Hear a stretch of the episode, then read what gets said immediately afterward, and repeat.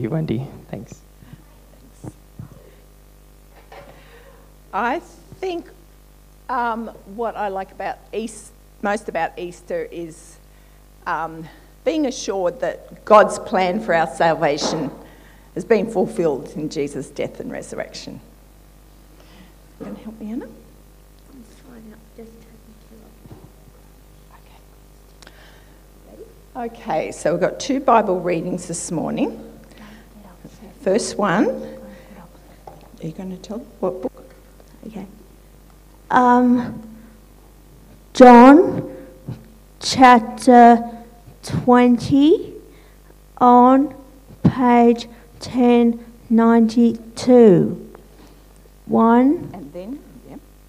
uh, um, 1 Corinthians. Oh, I didn't write page. Oh, try again, try again, try again. Okay. One Corinthians. 1 Corinthians chapter 13. 15. 15, sorry, Mum. Um, On page 1156. Okay, can you hold that for me? No, that was your turn. Okay. So, John chapter 20, reading from verse 1 to 20. No, to. Mm, where are we going to? Jasper? 1 to 23. Yes. Okay. Now, on the first day of the week, Mary Magdalene came to the tomb early, while it was still dark, and saw that the tomb had been taken away, the stone had been taken away from the tomb. So she ran and went to Simon Peter and the other disciple, the one whom Jesus loved, and said to them, They have taken the Lord out of the tomb, and we do not know where they have laid him. So Peter went out with the other disciple, and they were going towards the tomb. Both of them were running together, but the other disciple outran Peter and reached the tomb first. And stooping to look in, he saw the linen cloths lying there, but he did not go in. Then Simon Peter came, following him, and went into the tomb. He saw the linen cloths lying there, and the face cloth which had been on Jesus' head, not lying with the linen cloths, but folded up in a place by itself. Then the other disciple, who reached the tomb first, also went in, and he saw and believed, for as yet they did not understand the scripture that he must rise from the dead. Then the disciples went back to their homes. But Mary stood weeping outside the tomb, and as she, as she wept, she stooped and looked into the tomb, and she saw two angels in white sitting where the body of Jesus had lain, one at the head and one at the feet. They said to her, Woman, why are you weeping? She said to them, They have taken away my Lord, and I do not know where they have laid him. Having said this, she turned around and saw Jesus standing, but she did not know that it was Jesus. Jesus said to her, Woman, why are you weeping? Whom are you seeking? Supposing him to be the gardener, she said to him, Sir, if you have carried him away, tell me where you have laid him, and I will take him away. Jesus said to her, Mary. She turned and said to him in Aramaic, in Aramaic Rabboni, which means teacher. Jesus said to her, Do not cling to me, for I have not yet ascended to my Father. But go to my brothers and say to them, I am ascending to my Father and your Father, to my God and your God.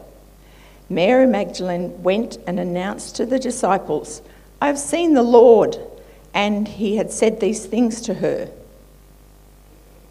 On the evening of that day, the first day of the week, the doors being locked where the disciples were for fear of the Jews, Jesus came and stood among them and said to them, Peace be with you. When he had said this, he showed them his hands and his side. Then the disciples were glad when they saw the Lord. Jesus said to them again, Peace be with you. As the Father has sent me, even so, even so I am sending you. And when he had said this, he breathed on them and said to them, Receive the Holy Spirit. If you forgive the sins of anyone, they are forgiven. If you withhold forgiveness from anyone, it is withheld. Now we'll flip over to 1 Corinthians. So 1 Corinthians chapter 15.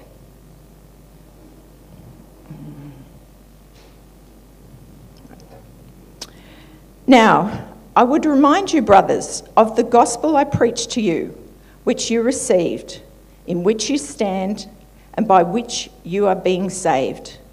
If you hold fast to the word I preached to you, unless you believed in vain. For I delivered to you as of first importance what I also received that Christ died for our sins in accordance with the Scriptures, that he was buried that he was raised on the third day in accordance with the scriptures, and that he appeared to Cephas, then to the twelve. Then he appeared to more than 500 brothers at one time, most of whom are still alive, though some have fallen asleep. Then he appeared to James, then to all the apostles. Last of all, as to one untimely born, he appeared also to me. For I am the least of the apostles, unworthy to be called an apostle, because I persecuted the church of God. But by the grace of God, I am what I am, and his grace towards me was not in vain. On the contrary, I worked harder than any of them, though it was not I, but the grace of God that is with me. Whether then it was I or they, so we preached and so you believed. Now, if Christ is proclaimed as raised from the dead, how can some of you say there is no resurrection of the dead? But if there is no resurrection of the dead, then not even Christ has been raised. And if Christ has not been raised, then our preaching is in vain and your faith is in vain. We are even found to be misrepresenting God because we testified about God that he raised Christ, whom he did not raise, if it is true that the dead are not raised. For if the dead are not raised, not even Christ has been raised. And if Christ has not been raised, your faith is futile, and you are still in your sins. Then those also who have fallen asleep in Christ have perished. If in this life only we have hoped in Christ, we are of all people most to be pitied.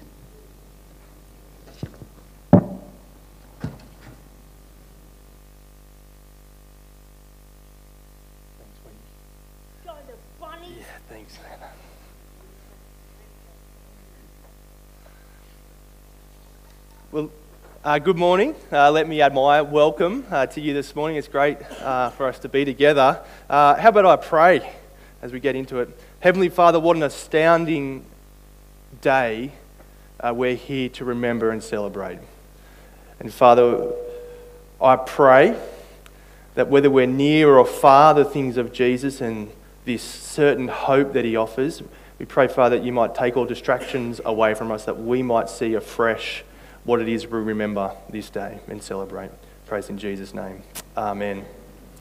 Well, Christ is risen. Well, there we go. Christ is risen.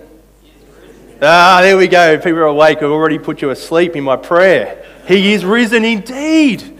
Uh, we are here to remember and reflect on that extraordinary news uh, that Christ is risen.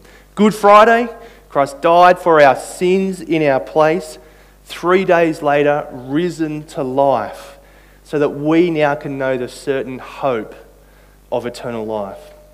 But what do we make of such an astonishing, astounding event in history uh, today? Well, a few years ago, uh, there was um, Sydney hosted.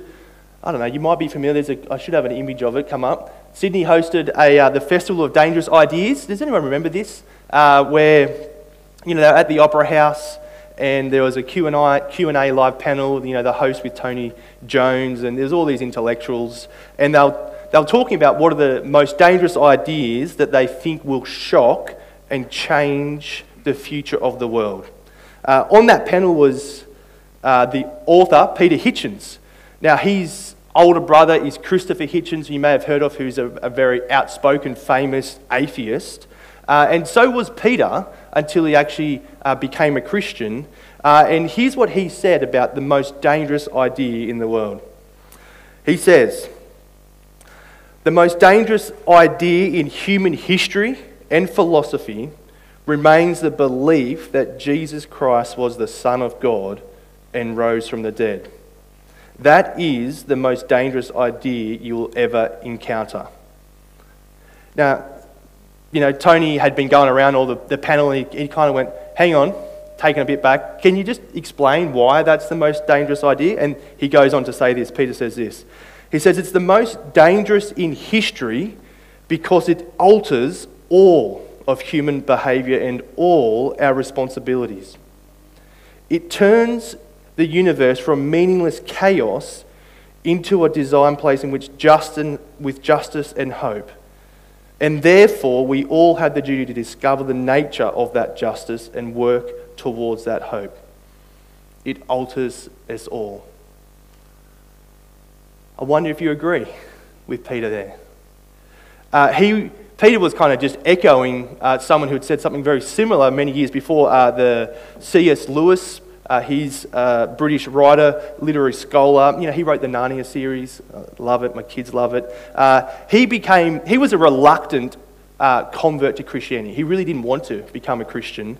Uh, but it was when he was convinced that Jesus was who he said he was that he wrote these words. He says, uh, Christianity, if false, is of no importance. And if true, of infinite importance.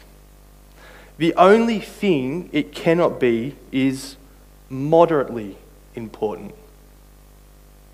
See, the only thing Christianity cannot be is something that you can just sit on the fence about, something that you just don't make your mind up about. See, Christianity uh, rests or falls on the rising of Jesus in history. It's that important, it's that dangerous. And the Bible is so clear that if Jesus did not rise from the dead, we should all go home. We're wasting each other's time. We should walk out of here. Uh, we should just eat, drink, and be merry because life is meaningless. If it wasn't true, it would rob Christianity and all of life of all its credibility and meaning and hope. Uh, it would turn Jesus into just a lovely mythical character like Santa. But if it is true, if he did rise, and I'm convinced he is, that's why I'm here, I hope that's why you're here, uh, it means that he's the key to meaning, hope, and purpose in this life and the next. Now, what I want to do is just reflect this morning on this radical, important, dangerous idea of the resurrection. Uh, and we're going to do that in looking through the, past, the second passage we read in 1 Corinthians. Now, to give you a little context, 1 Corinthians was written by the Apostle Paul uh, to a church in Corinth, which is just modern day in Greece, about 2,000 years ago. And we're kind of picked it up at the end of the letter, uh, where he, he's kind of wrote a letter to them and he wants to urge them to keep trusting in Jesus. And he wants to remind them of the fundamentals, uh, the, the good news of the gospel. And so here's what he does he reminds them of the most important thing I have a look at sentence number one there, and he says, This is the news you must know. Sentence number one Now I would remind you, brothers, of the gospel I preached to you, which you received, in which you stand, and by which you are being saved, if you hold fast to the word I preached to you, unless you believed in vain. For I delivered to you as of first importance what I also received. See, he's saying here's the, the thing that's the most important thing of first importance and it's the good news of the gospel. Uh, the, the gospel just means good news. Uh, and he says this is a message that will get you from here into eternity. Can I ask you, what is some good news you've received lately? Have you had some good news the last couple of months? Um, you know, your footy team going all right? Have you gotten to lose those few kilos that you've wanted to? Uh, did you get the job? Is the tumour benign? Did you get the pregnancy that you'd been hoping for? Friends, Paul wants to say here is the most fundamental, crucial good news that for everyone, for all people, it's the good news of the gospel. What is the gospel? He tells us. Firstly, the gospel is that Christ died for our sins. Sentence number three there, he says, For I have delivered to you first importance what I also received. Paul didn't make it up, it came from Jesus himself. That is that Christ died for our sins. This is the good news, the message of the gospel. Christ died for our sins. Now, those five words will change your life if you understand what they mean. See, if I were to ask you to try to explain it to someone sitting next to you, can you explain what that means? I wonder if you'd be able to. I don't want you to. I mean, we could do that, but don't, don't worry. But I, I, I reckon if you can't explain what it means, it's probably because you don't understand it. You don't understand how significant it is. So, what does it mean? Well, Christ died for our sins. Uh, it kind of unpacks a very simple logic of the Bible. The logic of the Bible is that the wages of death is sin. So, what that means is I die because I sin. You die, we all die because we all sin. And that is that death is not just a, a kind of a choice for us, it's an inevitable reality for us. See, it's not like death is just a, a medical condition, you know, that he, you know, you die from old age or you, it was brought on by cancer or heart failure. No, actually, death is a judgment of God brought on all humanity because of sin. But the good news, then why the phrase is so precious to us, is because of that connection between my sin and my death has changed. Did you notice that Christ didn't die for his sin? Nor do I die for my sin, but Christ died for our sin. See, this, this is the great exchange that happened at the cross on Good Friday. This is why it's so good. But see, the surprisingly good news of the gospel is that it's not what you do for God, but it's what Christ has done for you religion. It loves to talk about what you do for God. But that's not the gospel. The gospel is what Christ has done for you in the Lord Jesus. He has absorbed the sting of death in his death. We are no longer in sin, and we can have real hope for now and for eternity. That's the first point he reminds us of. The second thing he wants us to remind us of is that Jesus really did die for our sins, but secondly, that he was buried. Uh, now, this is important because some people, uh, many years later, kind of claim that Jesus didn't actually die um, when, when he was on the cross. Uh, and so, you know, people um, have, have raised that when he was died, he actually didn't, you know, die. Maybe he was just uh, in a bit of a coma or his heart kind of didn't work. Um, but the point is that no, he was really dead on the cross and that he was really buried. We don't normally bury people who are alive, do we? It's not the kind of the thing we do. See, Jesus died, he was really buried, but then why are we here today? Because he was rose again. That's the third point of the gospel that we must know that he was raised on the third day. It's why we're here. See, Jesus was raised again with a body a resurrected body, never to die again. See, other people had been raised uh, by Jesus and in, in the Bible, but Jesus' body was a resurrection body, not a resuscitation. Uh, he was raised to life to never to die again. See, for the first time in history, in the history of the world, with Jesus' resurrection, death lost. Death lost. Our greatest enemy. See, doesn't death mock humiliate everyone from every walk of life. It just minimizes any of our achievements. It cuts off our precious relationships. It washes away our lives into insignificance when we're gone. See, up until this point in history, there's pretty much death had pretty much had a hundred percent success rate. Till that first Easter on that third day when Jesus rose and burst out of the tomb. See, this is the hope of every Christian.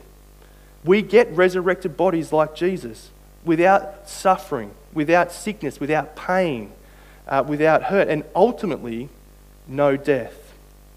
Friends, but how can we be sure about this good news of the gospel? You know, uh, if you go and buy a house, you know, you put in a lot of money down or a unit, you go to lots of effort to check you're not getting a dud, don't you? You get the conveyances, you get the pest and buildings, you don't want termites, you don't want it to fall over. Uh, it's the same for eternity. Paul, God wants us to know that we can have confidence we're not getting a dud. A dud. Because Paul knows, right, that dead people normally stay dead. You know, it's not just a 21st century thing. That's what normally happens. Pe- pe- dead people stay dead. And he kind of stacks up the evidence for us so that we would know that what he's talking about here is not just wishful thinking. This leads me to the second point on my outline uh, the, the historical eyewitness accounts. Now, there's two things I want to notice. Is firstly, that he, keeps, he says twice that all this was in accordance with Scripture. Um, you know, so Jesus, verse 3, death is in accordance with Scripture, and his resurrection is in accordance with Scripture.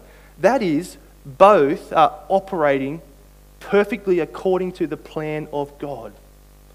Uh, in the Scriptures, he's referring to kind of the, the Bible, they're on the seats uh, that you hear, um, the first two thirds of the Bible is actually written before Jesus. Uh, and where that's where God revealed himself to a particular nation. Uh, and there's about 1,300 years of promises that a son would come and that pointing forward to the one who would bring salvation, life, hope to the world. And that it, he's pointing towards that Easter event.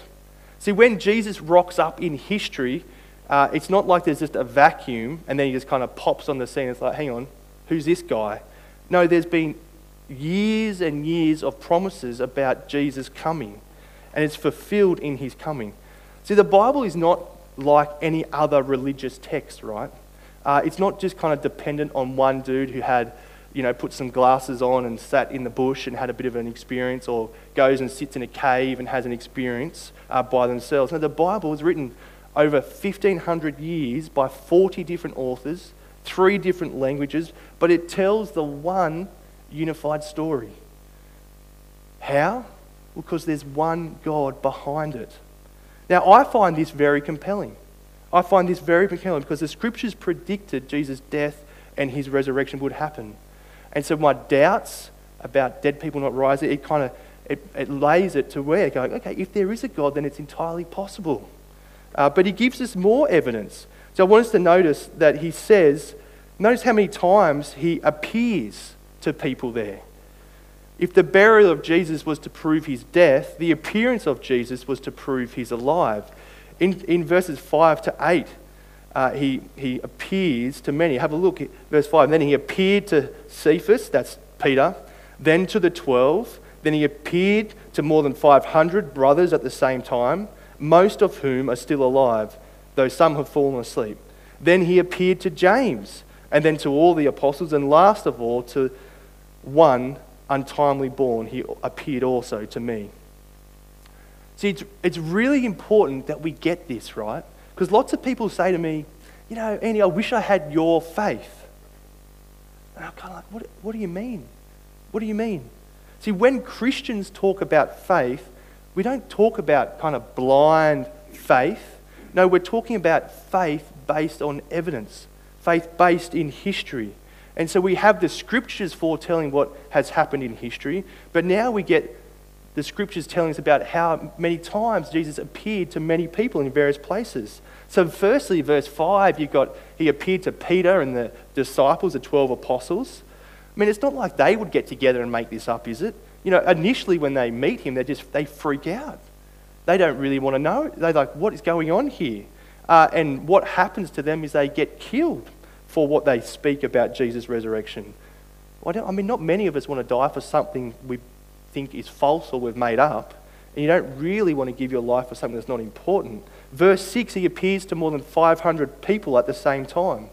How many are in here? Maybe 80? You know, with all the kids and stuff? You know, that's five to six times the amount of people here got to see, touch, hear Jesus at the one time. I mean, it's hard enough getting a couple of people to say the same thing, isn't it? Here he's got 500 people who are saying Jesus is alive. He's appeared to them, saying most of them are still like, you know, go and chat with them. Go and ask them, what did they see? Really? Was Jesus really alive? Verify the claim. Then we get the appearance to James, right? Verse 7, that's Jesus' half brother. Now, he was Jesus' younger brother, uh, and we know from John 7 that he kind of thought Jesus was going loony. He thought he was going mad because when he was alive, he was claiming to be God. And so the family are kind of like, man, this Jesus guy, I don't know about him. You know, until James, he changes his mind. What happened? Well, the risen Lord Jesus appeared in front of him personally. He got to meet him. The man he saw, his brother he saw die, now alive. It changed his whole way he thought about his brother.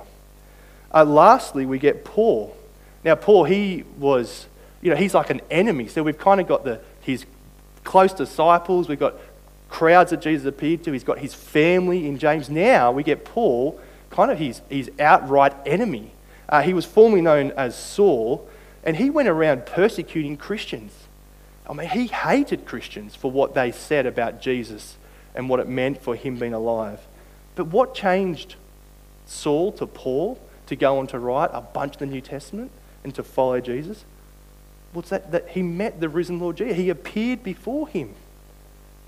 See, for me, it takes more faith to believe that it didn't happen than to believe maybe all this evidence is stacking up because there is a giant hole of the resurrection in history. See, this is why it's such a dangerous event in history.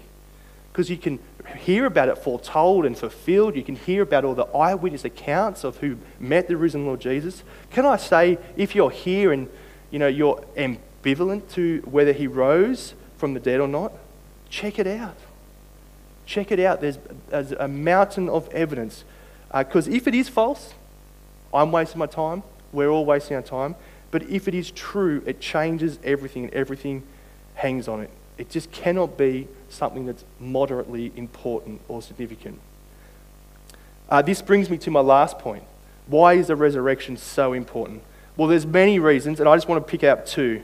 Firstly, it's so significant because it proves to us that Jesus is able to save us. See, it proves to us that Jesus' death on Good Friday worked.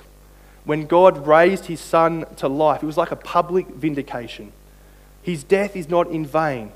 So that all of us today can be confident when we trust in Jesus that we don't need to be afraid of death. We don't need to sit in the consequences of our guilt, shame, and failure.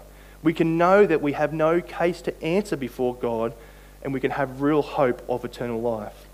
Secondly, Jesus' resurrection guarantees our resurrection.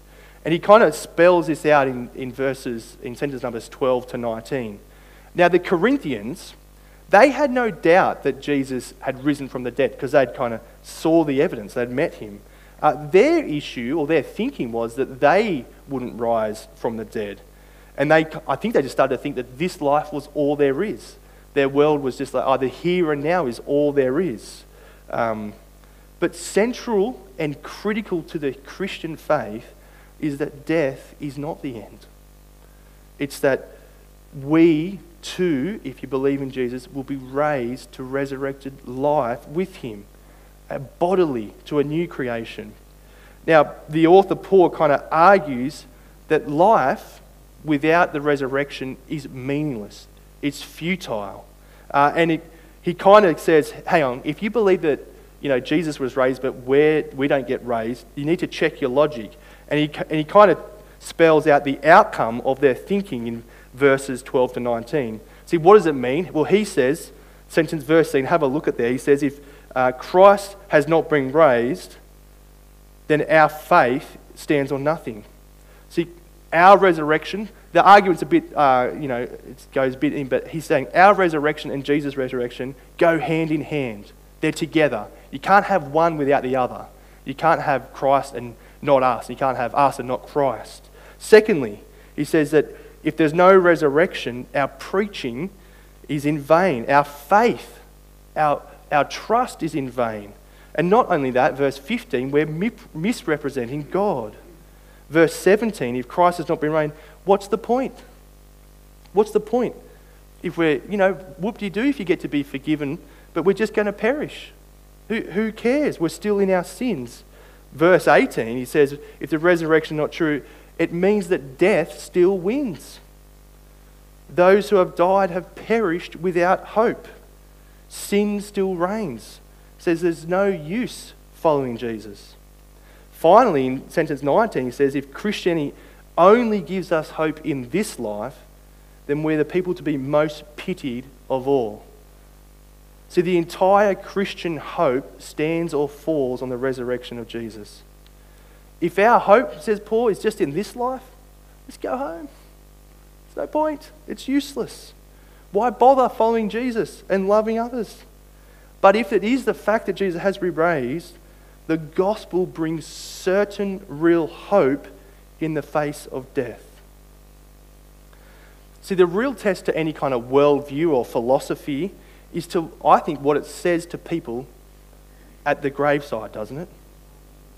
And here is where Christianity pierces through all the other whitewash and mess that the world offers us. It's here where Christianity stands alone.